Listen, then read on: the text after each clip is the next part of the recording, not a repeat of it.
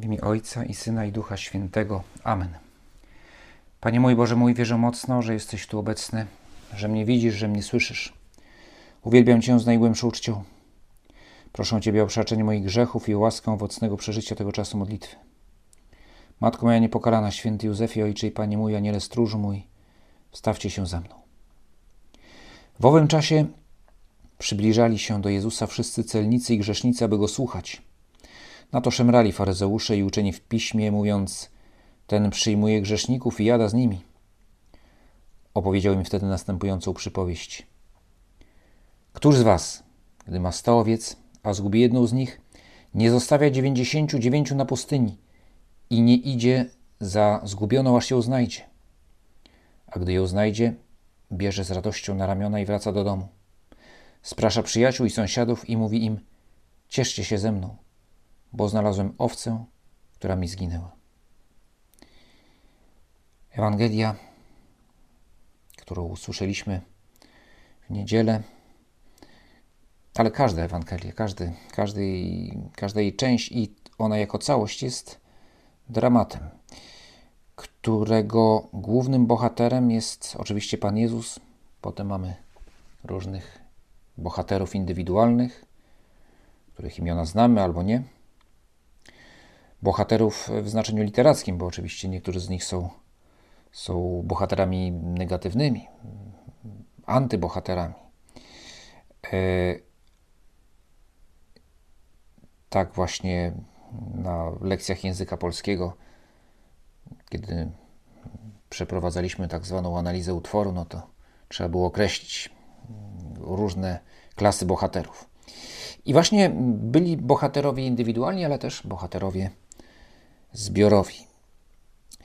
I, i tutaj mamy w tej, w tej historii, która była okazją do, do opowiedzenia przypowieści, dwóch bohaterów zbiorowych, którzy pojawiają się często w Ewangelii. Jedni, jeden z tych bohaterów jest określany jako faryzeusze i uczeni w piśmie, a drugi celnicy i grzesznicy. Ciekawe, że, że właśnie w w obu tych grupach jest taka zbitka dwuczęściowa. Są taki dwumian, tak? Faryzeusze i uczeni, celnicy i grzesznicy. Szczególnie ci celnicy i grzesznicy mamy, kto często czyta czy słucha Ewangelii, to mu się wręcz robi takie złożenie, tak? że jakby celnicy nie mogli występować, nie mogli się obyć bez grzeszników. W rzeczywistości chodziło raczej o to, że, że dla Żydów bycie celnikiem i bycie grzesznikiem jedno wynikało z drugiego. Nie można było być celnikiem i nie być grzesznikiem. Stąd właśnie ten takie automatyczne skojarzenie. Celnik, grzesznik. I oto Pan Jezus staje wobec tych dwóch grup. Pytanie, po czyjej jest stronie? Bo one są ze sobą no, w jakiejś konfrontacji jest po stronie każdego faryzeusza i uczonego w piśmie i każdego celnika i grzesznika. Jest po stronie każdego z nas, bo, bo jest po stronie każdego grzesznika. A ostatecznie, mimo że tylko ta druga grupa ma jakby wpisane w nazwę, yy, że jest to grupa grzeszników, no to i w tej pierwszej są grzesznicy. Wszyscy jesteśmy grzeszni. Tylko, że ta pierwsza grupa nie jest tego świadoma owa grupa faryzeuszów, faryzeuszy i uczonych w piśmie.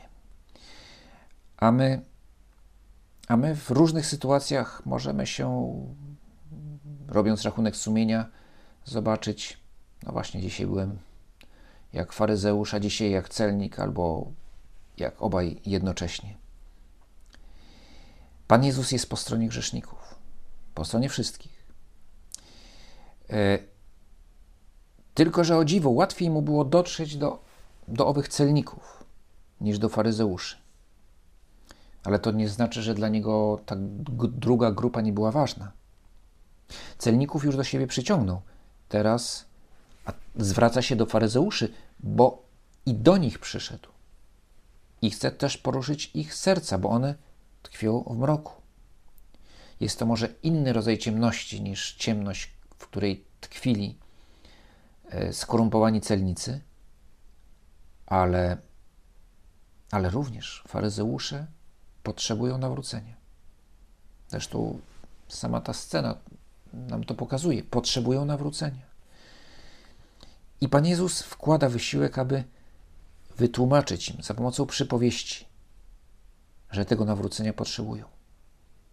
Bo tak jak, i, i jest to dużo trudniejsze, bo tak jak celników zaślepiała chciwość i chciwość ich popychała ku złu, tak faryzeuszy zaślepia pycha i ona sprawia, że, że są okaleczeni, że nie potrafią kochać bliźniego, a tym samym zwrócić się do Boga, którego formalnie z taką gorliwością szukają.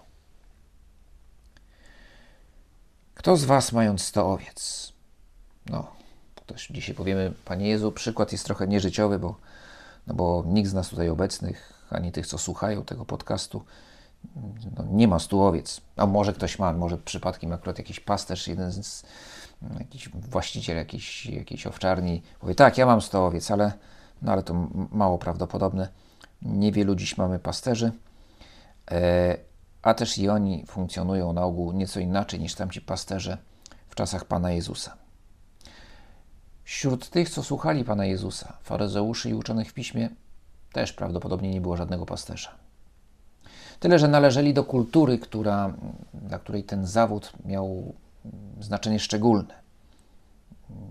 Zresztą jeszcze w tamtych czasach wielu pasterzy było, choć oni tam różnie nie byli wcale tak szanowani. To historia Bożego Narodzenia nam pokazuje, że, że tych pasterzy się wręcz nieco obawiano, ale, ale to był taki też topos kulturowy, pasterz. Bo ojcowie narodu izraelskiego, jego protoplaści byli pasterzami i wielcy jego bohaterowie. Z jego początków, Abraham, Izaak, Jakub, Gedeon, to wszystko byli pasterze, więc obraz pasterza e, jest bliski tym, którzy Pana Jezusa słuchają. No ale pewnie też mają jakieś, jakieś doświadczenie, co najmniej widzą, jak, funkcjon, jak, jak funkcjonują pasterze. Rzeczywiście na Bliskim Wschodzie bardzo swoje owce cenią i też do tego stopnia, że mogą znać, do dzisiaj zresztą tak jest, że, że, że, że, że znają imiona owiec, które, które, które posiadają, nadają im imiona, w ogóle od tego trzeba zacząć, że nadają im imiona, że owce są dla nich bardzo ważne. Zostawia 90, 99 owiec na pustyni, aby szukać jednej. Czy to jest racjonalne? Narażać 99 dla jednej.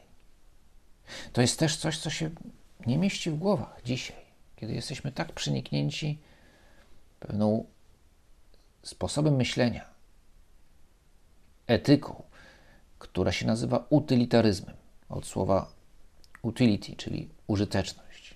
Że liczy się użyteczność, to jest najważniejsza, największa wartość.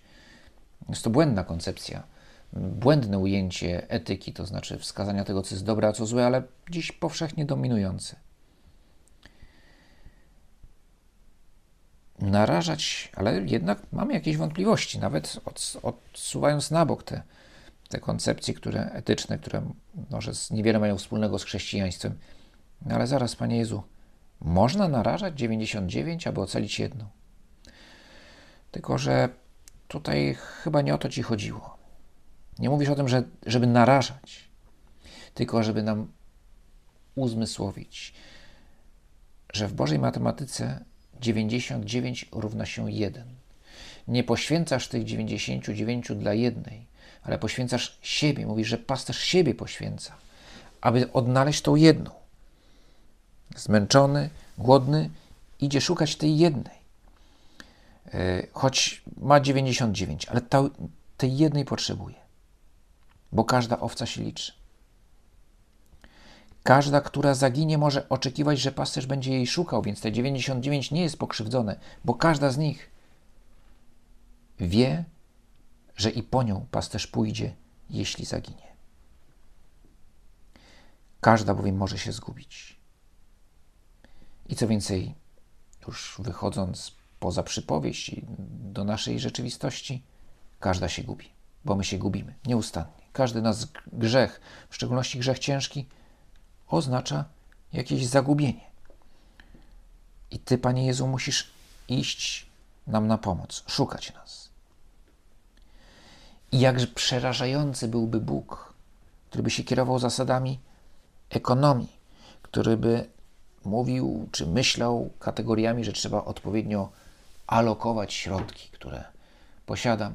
Yy, I Bóg, który wybiera. Tych warto, tymi warto się zająć, a tymi już nie warto. Czy już nie rukują nadziei, można ich, ich wyrzucić, czy się nimi nie zajmować.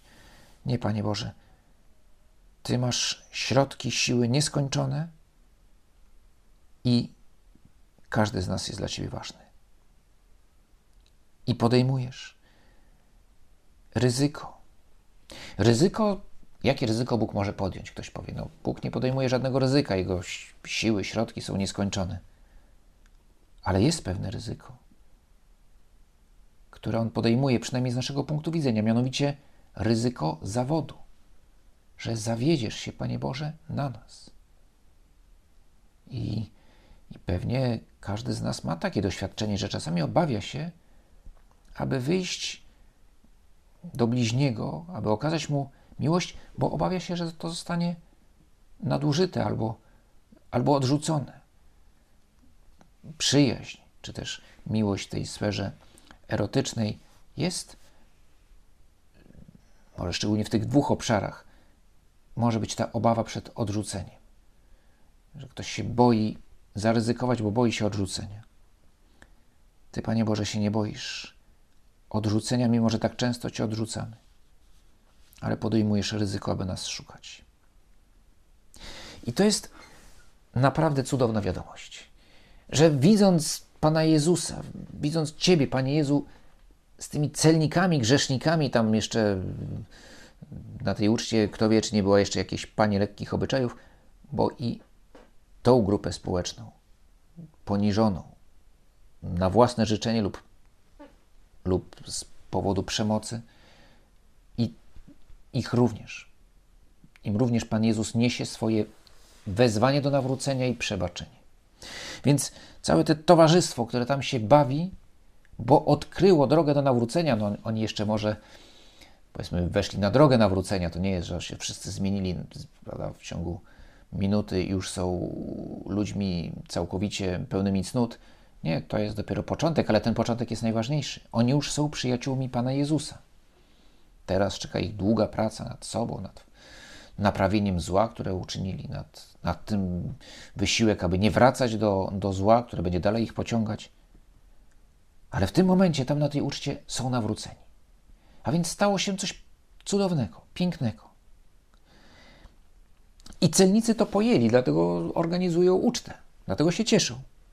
Nie chcą go słuchać. Ciebie, Panie Jezu, chcą słuchać. Ty się nimi zainteresowałeś, ty do nich przyszedłeś. Prorok z Galilei nie wzgardził nimi, bo, bo tak o tobie myśleli, że jesteś prorokiem. Natomiast faryzeusze no, stracili okazję. Stracili wspaniałą okazję do radości, do pogłębienia swojej wiary, do tej radości najlepszej, naj, najgłębszej, która wynika z wiary, z miłości. Nie zauważyli ogromu miłosierdzia. Dlaczego? Dlatego, że siebie uważali za sprawiedliwych. Byli jak zagubiona owca która ma, nie wiem, złamaną nogę, ale nie wzywa pomocy, udając, że wszystko jest w porządku. Z jakichś przyczyn ta noga jej nie boli, albo może jej boli, ale owca nie chce się przyznać do tego, że się zgubiła, że potrzebuje pomocy, bo poszła, ode, od, odesz, odeszła od stada, dlatego że stwierdziła, że stado jest jej nie interesuje, że zielona trawka jest ważniejsza i potem może jej trudno jest się przyznać że popełniła błąd. W związku z tym, choć jest ranna, nie wzywa pomocy. Udaje, że wszystko w porządku. Tak właśnie funkcjonują faryzeusze. No, Pan Jezus tego, takiego przykładu nie podaje w tej przypowieści, ale możemy, patrząc na faryzeuszy, dodać ich, prawda? To są te owce zgubione, które nie chcą, żeby ich znaleźć. Czyli sytuacja jest jeszcze gorsza od tej, która sobie złamała nogę, ale co najmniej beczy. A oni nie beczą, tylko mówią, że nie, jest wspaniale. Tylko trochę mnie noga boli, ale poza tym tutaj jest smaczna trawa, więc sobie zostanę. Nie potrzebuję żadnego zbawienia. Jestem jaki jestem. Może jestem i zły, a kto tam wie, czy to zło, dobro. To wszystko jest względne. Nie potrzebuję zbawienia. A jeśli nawet czuję jakieś cierpienie, wyrzuty sumienia, to wina innych, ale nie moja. E, w związku z tym nie potrzebuję. No jeżeli już to inni, to inni się powinni zmienić, ale oni i tak się nie zmienią. W związku z tym nie ma czego szukać. Nie potrzebuję zbawienia, nie potrzebuje Kościoła, który zdaniem wielu jest w ogóle wszystkiemu winien. E, po co mi sakramenty? Poradzę sobie bez tych dziwacznych rytuałów. Jeśli Bóg jest, to się z nim dogadam. Ja osobiście. Ale spowiedź to nie, bo to, to jest jakiś absurd. Jakiemuś klesze się spowiadać, który jest gorszy przecież ode mnie. Podaję przykład myślenia osób, które, no, które nie są pobożne, wręcz może się nawet odcinają od pobożności, ale mogą mieć coś wspólnego właśnie z faryzeuszami, dlatego że nie, może mają to wspólnego, co najważniejsze, nieuznawanie tego, że potrzebuje pomocy. Bo to było najbardziej tragiczne u, u faryzeuszy, że nie potrafili zobaczyć, że też potrzebują pomocy. A tylu ludzi tak właśnie postępuje. Faryzeusze czuli się lepsi. To była ich podstawa do, do przekonania, że, no, że Bóg zasadniczo, owszem, powinien im coś dać. No, głupi nie byli, zdawali sobie sprawę z tego i uznawali istnienie Boga niewątpliwie. Bardzo go poważnie traktowali. Więc widzieli, że, że tak go potrzebują, ale skoro są sprawiedliwi, to Bogu nie pozostaje nic innego, jak tylko ich zbawić, albo nawet nie tyle zbawić, co dać im to, co im się należy. Że nawet trudno to nazwać zbawieniem, po prostu spełniliśmy kryteria, zapłaciliśmy naszą modlitwą, postami, dobrymi uczynkami, no to należy nam się miejsce na łonie Abrahama. A i tutaj na ziemi jakaś też doczesna y, nagroda, bo ona była dla ówczesnych Żydów właściwie tą pierwszą nagrodą, powodzenie y, w życiu doczesnym.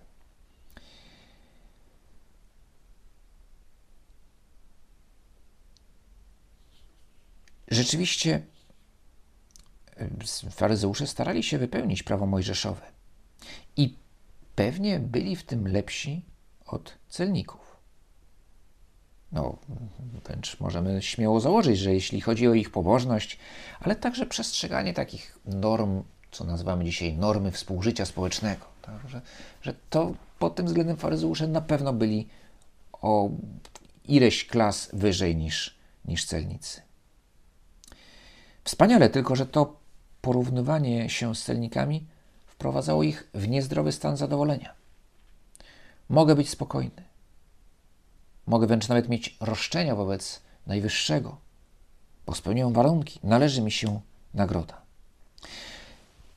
To jest pokusa dla praktykujących chrześcijan. Taka postawa, ten rodzaj faryzeu, faryzeizmu nie tylko chrześcijan, w ogóle dla wszystkich ludzi dobrej woli. Tych, którzy świadomie starają się postępować dobrze, chcą być dobrymi ludźmi. Kierowanie wiarą albo, albo prawem naturalnym, czy jakimś przeczuciem tego, co jest dobre, i chcą być dobrzy, chcą postępować dobrze. I, i, to, I to jest oczywiście mm, wspaniałe i godne pochwały. Tego niewątpliwie, Panie Boże, od nas oczekujesz. Tylko, że jeśli opieram moje poczucie sprawiedliwości, osobistej świętości, więcej, no, sprawiedliwość w znaczeniu świętość, jeśli to opieram na tym, że jestem lepszy niż ktoś inny, to to jest bardzo kiepska miara. Bo Bóg nie mierzy miłości naszej przez porównywanie do innych, ale do siebie. To jest ta miara. No, oczywiście nigdy nie dorównamy Bożej miłości, ale, ale On też Tego nie oczekuję, bo wiesz, że przecież nas stworzył, nie jesteśmy bogami. Ale do czego dążę? Kto jest moim wzorem? Ty, Panie Jezu, stając się człowiekiem, dajesz mi jasny wzór, do czego mam dążyć. Oczywiście nie porównując się, a że w tym, lepszy, w tym jestem lepszy od Pana Jezusa, no też byłoby to śmieszne.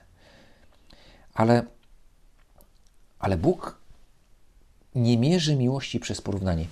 Do nieba nie wchodzi się na podstawie krzywej Gaussa. To jest taka koncepcja matematyczna, że przy jakimś zbiorze zdarzeń, no, no to częstotliwość występowania jakiegoś zdarzenia, e, no to jest. Te skrajności występują no, najrzadziej, a to, co w środku, najczęściej. No, tą krzywą Gaussa się stosuje niekiedy przy ocenianiu egzaminów na uczelniach. Mianowicie e, nie ma punktacji na, na wstępie jeszcze przed napisaniem egzaminu. No, zdają ci, co napiszą na 50 punktów, tylko że mm, punktacja jest dopiero po egzaminie. Znaczy ilość punktów, jaką można dostać, jest już ustalona za każde zadanie czy za każde ćwiczenie, ale potem kto zdaje, a kto nie, jest na podstawie tego, jak poszedł egzamin. Ma to swoje zalety, ma to swoje wady. Podobno nie sprzyja ściąganiu na przykład, wręcz zniechęca do ściągania. No, z drugiej strony też powoduje taką, może powodować taką niezdrową konkurencję, że wręcz mi zależy na tym, żeby ileś tam osób napisało źle, no bo wtedy wiadomo, że zawsze jakaś grupa nie zda. E, nie chcę oceniać, czy to jest dobre rozwiązanie na egzaminach, czy nie. Jak kiedyś miałem organizować egzaminy, no to raczej unikałem tego rozwiązania, nigdy go nie stosowałem, ale, ale i właśnie jedno, co na pewno możemy przyjąć, że Ty, Panie Boże, też nie stosujesz krzywej Gaussa przy, yy, przy przyjmowaniu do nieba. Przy dawaniu, przy dawaniu Twojego życia, Twojego zbawienia. No to się zaczyna już tutaj. Niebo jest tutaj pewnym tylko uogólnieniem, tak? bo, bo, bo, bo, bo, życie wieczne zaczyna się tutaj i, po śmierci nabiera, nabiera pełni, oczywiście, jeżeli do tego życia, życia wiecznego wchodzimy. Nie, więc nie stosujesz krzywej Gaussa. Nie ma sensu się porównywać z innymi. Ma sens po prostu kochać. I równocześnie widzieć, czego mi brakuje. Co mogę poprawić, bo to też jest miłość. Zobaczyć swoje, swoje grzechy, żałować za, nie, to przecież też jest miłość. No ale to jest niedostępne dla faryzeuszy, przynajmniej w tej scenie. Może przy innych okazjach, owszem, dostrzegali swoją grzeszność, ale tutaj czują się, że są nieskazitelni. Nie czują się grzesznikami, znieczulili się. I dlatego nie zauważą cudu, nawrócenia celników. Nie zauważą i nie będą mogli się ucieszyć. Mi są smutni, tak, no. Te szemranie, jakieś złośliwości, no, są wyrazem smutku, nie są szczęśliwi. Patrzą z zawiścią na tych, którzy, którzy wydawałoby się, że dużo mniejszym kosztem otrzymują uznanie od Pana Jezusa. Faryzeusze nie wierzą w boskość Pana Jezus, Jezusa, ale jednak widzą w nim kogoś wyjątkowego, nauczyciela. Kto wie, może proroka, może on jest Mesjaszem. Tu faryzeusze się jeszcze zastanawiają. To trwa jest między nimi spór. Może to jest Mesjasz. No ale właśnie ten Mesjasz docenia tych, co tak mało wysiłku włożyli, a my, co się tak staramy, nas nie widzi. Zamiast ucieszyć się, ucieszyć się z tego, że oto również celnicy mogą się nawrócić, mogą być pobożni, mogą przestrzegać prawa moralnego. Mogą. drugi, drogi faryzeuszu, jesteś pobożny, Starasz się przestrzegać prawa moralnego? Świetnie. Pewnie nieraz ci nie wychodzi, ale w porządku. Uciesz się z tego, że, że tam ci może nieudolnie, może, może jeszcze długa droga przed nimi, zanim, zanim przynajmniej w swoim zewnętrznym zachowaniu będą podobni do ciebie. Ale nieważne. Ciesz się, że oni to znaleźli i ciesz się z tego. Jeśli jesteś pobożny, to ciesz się z tego, a nie nie czuj zazdrości, że tamci coś otrzymują, a ja się tak starałem. To jest problem faryzeuszy i to może być problem wielu dobrych ludzi, którzy nie umieją się, nie umieją się ucieszyć z nawrócenia innych, ale też z dobra, które czynią. No bo to też jest ten problem. Faryzeusze nie potrafią, są dumni z tego, że są faryzeuszami, ale ostatecznie mają jakiś problem z tym, żeby, żeby się cieszyć z tego, że, no, że są pobożni. Jeżeli wytniesz u korzenia wszelkie oznaki zawiści, jeżeli szczerze będziesz się cieszyć z sukcesów innych, nie utracisz radości. Słowa świętego Josemaryi z Bruzdy można zadedykować faryzeuszom. Z tamtego czasu nie ma sensu dedykować, bo oni już dawno, dawno skończyli swoje, swoje ziemskie życie i, i, i z Panem Jezusem ostatecznie się co najmniej musieli spotkać na, na sądzie szczegółowym. Ale, ale my, jeśli wpadamy właśnie w tą pułapkę, którą wpadli faryzeusze, ta rada. Wytnij u korzenia wszelkie znaki, oznaki zawiści i ciesz się szczerze z sukcesów innych, a w szczególności z tych sukcesów, które zasadniczo trudno powiedzieć, że są sukcesem, są po prostu przyjęciem daru, jakim jest i, i, i to jest nawrócenie. No ale dobrze, nawrócenie wymaga wysiłku, więc jeśli ktoś się nawraca, to jest to jakiś sukces i cieszę się z tego sukcesu. Cieszę się z Twojej miłości, Panie Boże. Cieszę się, że jestem w kościele, że tyle mi zostało dane. Jestem w nim, będąc grzesznikiem, celnikiem.